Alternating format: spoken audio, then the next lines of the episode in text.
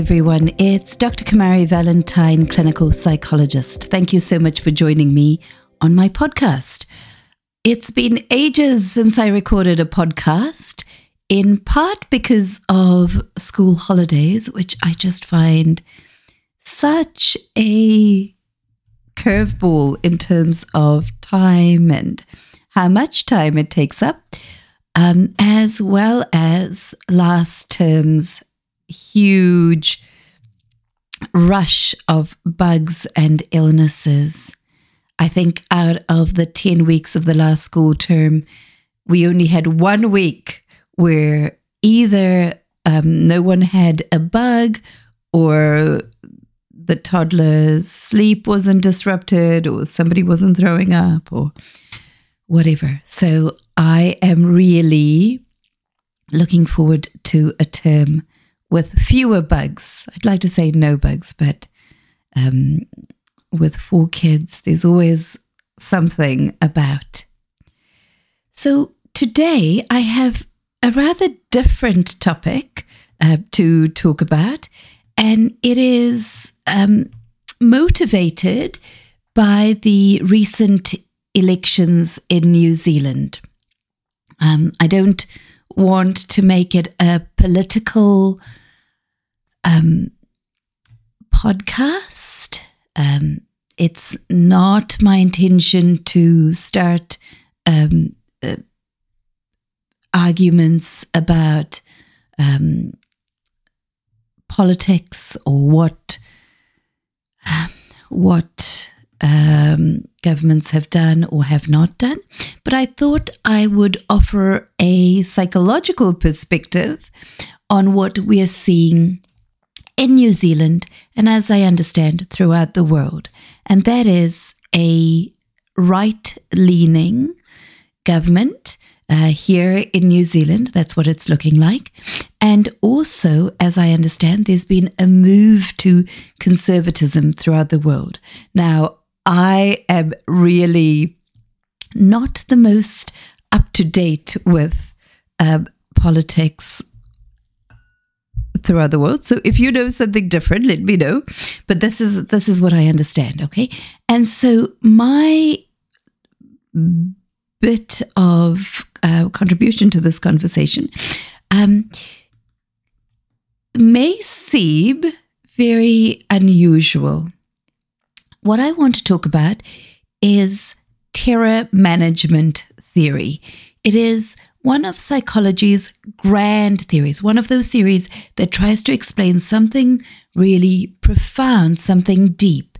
And I actually learned it as a second year psychology student in my social psychology class. So, shout out to Dr. Jackie Hunter, who was an amazing lecturer and who kept us very entertained, very um, interested in the topics he would teach about. This piece of teaching has always stayed with me. And even though it hasn't come up in my clinical psychology training, I find myself referring to this frequently. Okay, so here's here's what terror management theory is. All organisms, all organisms fear annihilation and death. Um, cats, rats, birds. And according to terror management theory, humans are unique. You might argue that, but anyway, uh, humans are unique in that they are conscious of their mortality and have the verbal skills to articulate this. Okay, so um, from the little I know, there are discussions about what consciousness means and what level of consciousness um, non humans have, but this is what the, the theory argues. Okay. So, so all organisms are fearful of their own death. And humans try to buffer against this fear of death in a number of ways, this existential dread. Terror management theory, by the way, was developed by Sheldon Solomon, Jeff Greenberg, and Tom Pyszczynski. Now, until this point, I have never attempted to say his name because they're just their their consonants one after the other. P Y S Z C Z Y N S K I. Um, but thanks to my Polish husband, I thought I'd make an attempt. And as soon as I saw that slew of consonants with the ration of vowels, I thought this must be Polish. So apologies, Polish listeners, if I've just butchered Pyszczynski. Uh, that's my take on it. And like I say, I've never attempted to say it out loud before. Okay, so they suggested that that what people do in order to try and buffer against the fear of death is that they construct a cultural worldview, specific worldview with belief systems, and this allows them to derive self esteem. So, self esteem is one way that people develop security in the face of mortality. And the, the way you can derive self esteem is, amongst other things, by adhering to a specific worldview. Okay, so let, let's talk about three core concepts in terror management theory. First, mortality salience. This is about the awareness of one's own mortality. You might not always be aware of it, but certain things can trigger that awareness of mortality. So, in the laboratory, if you're working in um, psychological science, uh, we we increase the salience, the the awareness, even if it's at a, a, a, very low level, by showing people things like pictures of, of gravestones or um, graveyards. That is enough to see some very powerful effects in the laboratory. I am going to argue that in recent years, the pandemic, I know that's such an unpopular topic at the moment. Um, we want to make as if it didn't happen, but I suggest that the pandemic, the experience of COVID 19, has made our mortality very evident to us uh, individually and at a global level. So, these stimuli, such as seeing a death, hearing about a death, experiencing suffering, thinking about our own um, life, the own limits of our life, and even experiencing political changes make our mortality very salient. Okay, second concept cultural worldviews. These are shared beliefs, norms, values within a society. So people adopt these worldviews in order to have meaning and purpose in life. What we know is that when people become more aware of their mortality, they hold stronger to the cultural worldview and to a more conservative worldview. The more black and white it is, the more secure it is, the more people get a sense of, right, this is this is how uh, things make sense. This is how I will survive. And people are not necessarily doing that consciously. This is about psychological forces within. Okay, third concept self esteem. So, maintaining and boosting self esteem is a really fundamental part of terror management theory. People seek to feel valued, feel important. It provides a sense of psychological security. And under conditions where people are more aware of their their death, they they in group and out group more. In grouping is when we we um, value and feel part of an in group and we stick with our in group, we endorse our in group, and out grouping is when we exclude others who don't hold that viewpoint. And our behaviors towards those others can be um, very extreme. So, in a laboratory setting, when you um, when you trigger uh, mortality, when you trigger the awareness of death, what people do? Um, are things like they will allocate more resources to the group they're part of, even if this group is rather arbitrary and simply created by the um, by the researcher, and they will allocate fewer resources or be punitive towards members of the outgroup. Okay, so so I, I hope that's uh, provoking some thinking, and um, I guess I'm also highlighting my hope that as we come into a, a new chapter of our country, that we that we see ourselves as part of of a group working together and that we are inclusive in that in that approach. So, if we apply the principles of terror management to a real world scenario, um, it can be useful. And we need to remember that a change can be unsettling as it can challenge people's existing beliefs and values.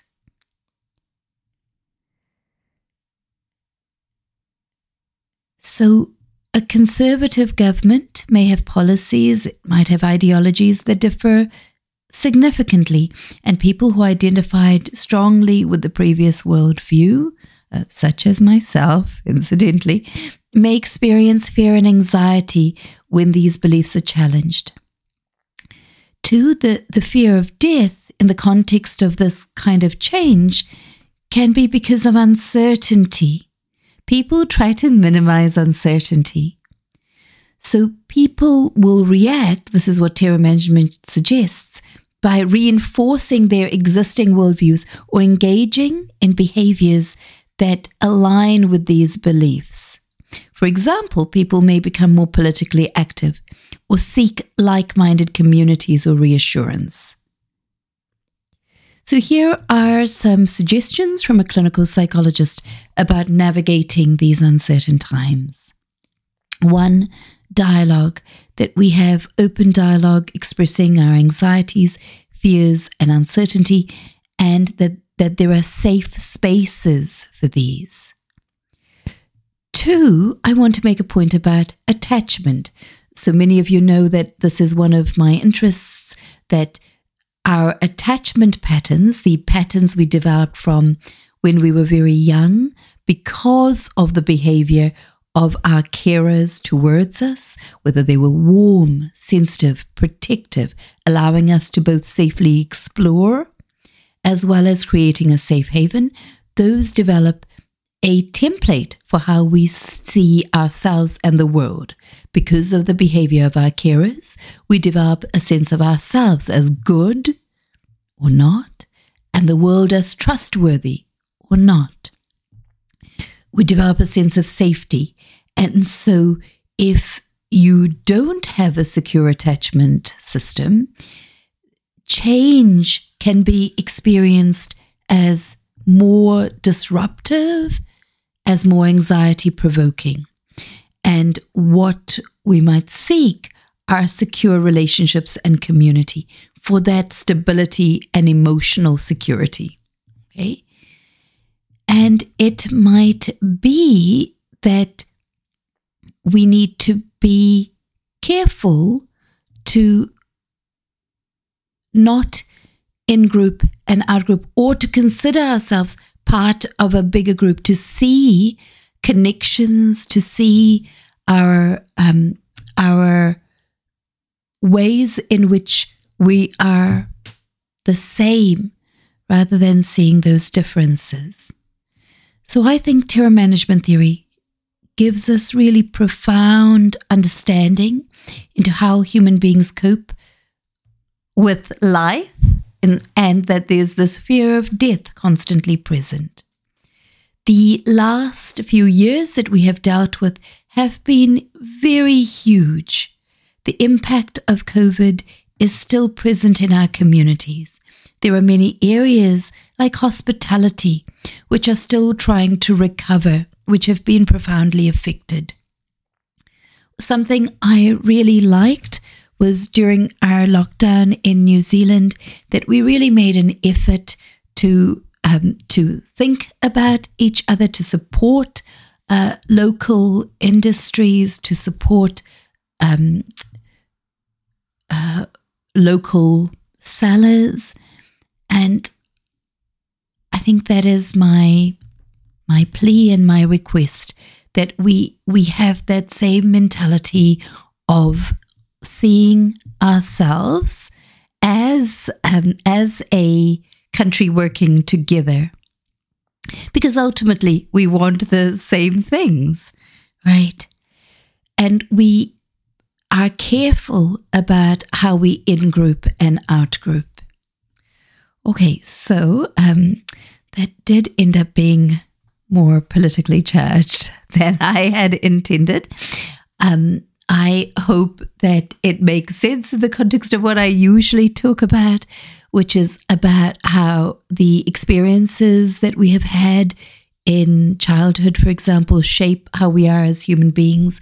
As I was writing and recording this, I was thinking about how those templates affect how we deal with changes and how we deal with unsettling changes and how we try to to get meaning. Some of us may not even be aware that those templates are at play right? The world might be experienced as confusing and overwhelming. And i guess what i hope is that this information is power and it allows us to reflect about our workings, both as individuals as well as more broadly, that we are we are not isolated islands.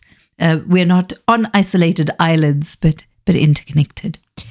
So a bit of a different um, podcast from me. As always, I'm really keen to hear what you think.